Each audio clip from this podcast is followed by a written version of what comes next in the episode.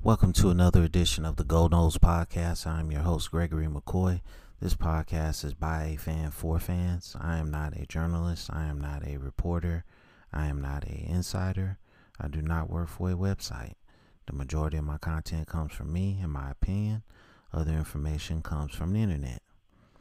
Today is June 28th, 2020. I got about five different segments here for this episode. I hope you enjoy it. Um, uh, changing the format up a little bit. Um, cause to be perfectly um.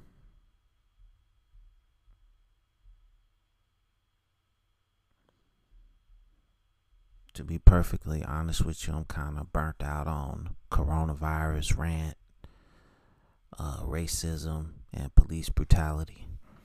Um, I've talked about uh, coronavirus for four months and police brutality and racism for a little over a month. And those issues are very important to me. But um, I just feel like I'm regurgitating the same information every day. And, um, you know, those issues are very important to me, but this was designed to be a sports podcast and talking about those issues every single day um, is kind of depressing.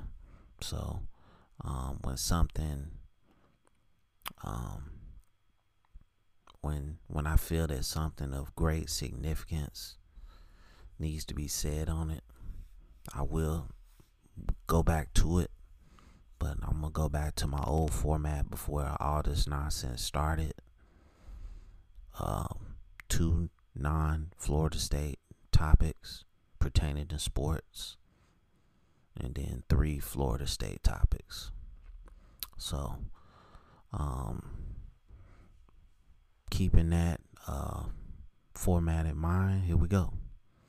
Uh, first segment is entitled How Much Do Pro and College Teams Really Love Fans?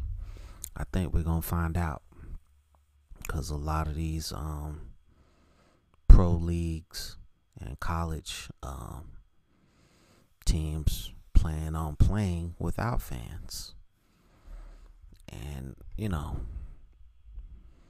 we'll, we'll, I mean, we're gonna find out how important fans are to the to the teams and to the game. Um, do do fans really make a difference? Um, you know, uh, some some of fans, some fans or some uh, stadiums and crowds they bring out the best in players some bring out the worst in players. Um, you know when when you make a good play you get to cheer. When you get make a bad play you get to boo. And you know i think that's extremely vital in uh sports. Um but um you know, it's just going to be crazy to watch like a big time NFL game or a big time college football game and there's no fans. And just not hearing that crowd noise. I mean, will will um will the stadium operator you know just manufacture those sounds? I mean, you're going to I mean, you're gonna hear the band. I'm assuming the band are gonna play at these games at the college level, and you're just gonna hear. Sometimes you can hear the uh, band music. Sometimes you can't, depending on the crowd. But when there's there's not gonna be any fans there, you're gonna be able to hear that. Um, you know, more than anything else. Um Maybe they'll mic up the players to kind of offset not having the crowd noise? I don't know. We'll find out. Um, but it's gonna be interesting to see after each game. Will the uh, players, you know, speak on not having fans there, and just putting putting emphasis on how much they mean to the game. Because if there's no fans, there's no game. So we'll see. Um, second segment is entitled Should jersey numbers be retired forever? I think it just depends on the player. You know, like a Joe Montana. You know, I don't think I don't think anybody's ever gonna wear 16 again. Or Jerry Rice. I don't think anybody's ever gonna wear 80 again. Or Tom Brady. Nobody's gonna wear 12. You know, so on and so forth. It just depends on what c- caliber player you are. Um, you know, like a Bryant Young, he just made the the uh, Hall of Fame this year, but Nick Bosa is wearing his 97. So, you know, it just depends on what caliber player you are. Um, Bryant Young had to wait 13 years to get to the Hall of Fame. Um, you know, down at Florida State, um, the the only number that is untouchable is number two by Deion Sanders. But back in the day, he let Samari Rolle wear it. Uh, nobody's ever worn it since. I don't think anybody wants to wear it. They don't want that pressure of wearing Deion Sanders' number. Um, you know, Samari Rolle was a very unique talent at Florida State. So he wanted that pressure. I don't think anybody else wants that pressure. So it just it just depends on what caliber player you are. I don't see anybody wearing uh, Troy Aikman's number eight or Emmitt Smith's number twenty two. Um, but again, eighty eight is still in in uh, circulation in in uh, Dallas. They they don't retire number eighty eight they give it to the best receiver on the team. So, um, but again, a player who wants that pressure asks for that number, or a wide receiver that wants that pressure, he usually asks for that number because he wants to follow in the footsteps of uh, uh, Drew Pearson and Michael Irvin and. Um, um, Dez Bryant. So, let me know what you think about that segment. All right, and you know, uh, like I said earlier, Bryant Young, former San Francisco 49ers defensive tackle, had to wait 13 years to get the Hall of Fame nod. Now, my man Leroy Butler, again, I know I've done a, a segment on him in a previous episode, but I just can't help but think about him. He's been waiting 19 years to get the Hall of Fame call. 19 years, bro. Okay? And his statistics are favorable to Troy Polamalu's. Uh, he has 889 career tackles, 38 interceptions, 20 and a half sacks, 13 forced fumbles. Troy Polamalu. Okay? Troy Polamalu. 770 tackles, 12 sacks, 32 interceptions, 14 forced fumbles, 3 touchdowns. Um, so I would say Leroy Butler had a better career statistically. Um, Troy Polamalu won two Super Bowls. Leroy Butler won one and lost one. Okay? But he was still a dynamic player. And just for the life of me, I don't understand um you know why this guy is has had to wait uh this long to get the Hall of Fame nod.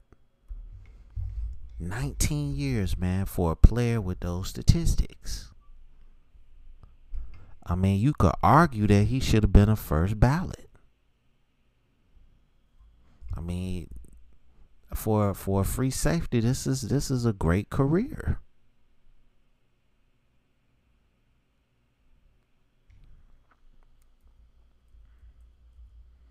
Now I'm not gonna say that Leroy Butler is the greatest free safety of all time.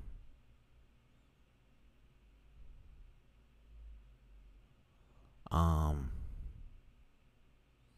but it's just it's just insane to me that he's had to wait this long. 19 years, man. Played 11 seasons in the NFL.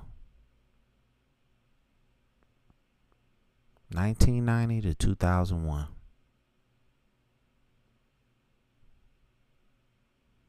First team All Pro uh 1993, 96, 97, 98. NFL 1990s All Decade team. So I, I just think I, I don't know what the criteria is that the Hall of Fame goes by. Obviously, it's not statistics, because statistically, he had a better career than Troy Polamalu.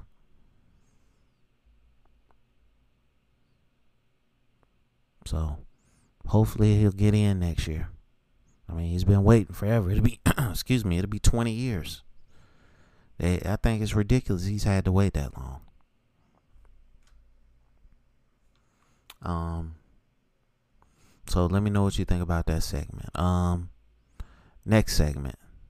Uh, Hamsah Nasirildeen. Um. Can he regain form um, after the injury. six four two twelve. I mean, was having an awesome season. Then he um he got hurt. Uh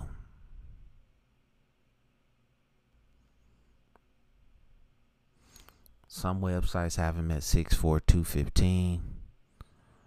Um, so we'll just go with whatever, you know, between 210 and 215. Um, physically gifted, features great length, ideal build, um, with good thickness throughout the frame, explosive, fluid, mover in all directions, uh, rounding out his highly appealing. I'm reading this from a website. This isn't something I wrote. Um, I mean, basically, he's a good player. Um, he he he would be an ideal candidate for this hybrid uh um safety hybrid linebacker thing that they're to try to do with the with the 4-3 hybrid scheme. He would be the ideal candidate. He has the great size to play that position. Um So, um, if he can come back from the injury, um, you know, that would be awesome.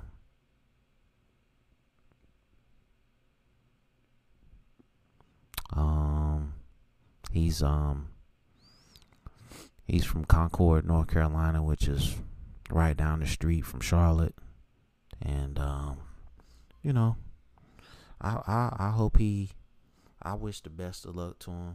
I hope he can beat the injuries and come back and be better than ever.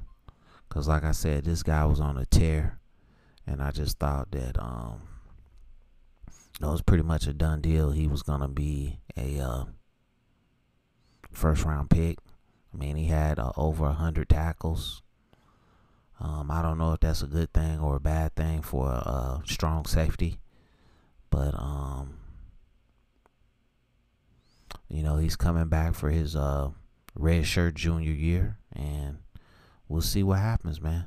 Um, had a pretty pretty had a pretty good year in 2018. 91 tackles, 101 2019, and um, you know I think uh, he if he can come back from this injury, he's gonna continue to do what he was doing, and um, you know I think he's pretty much NFL bound after this season.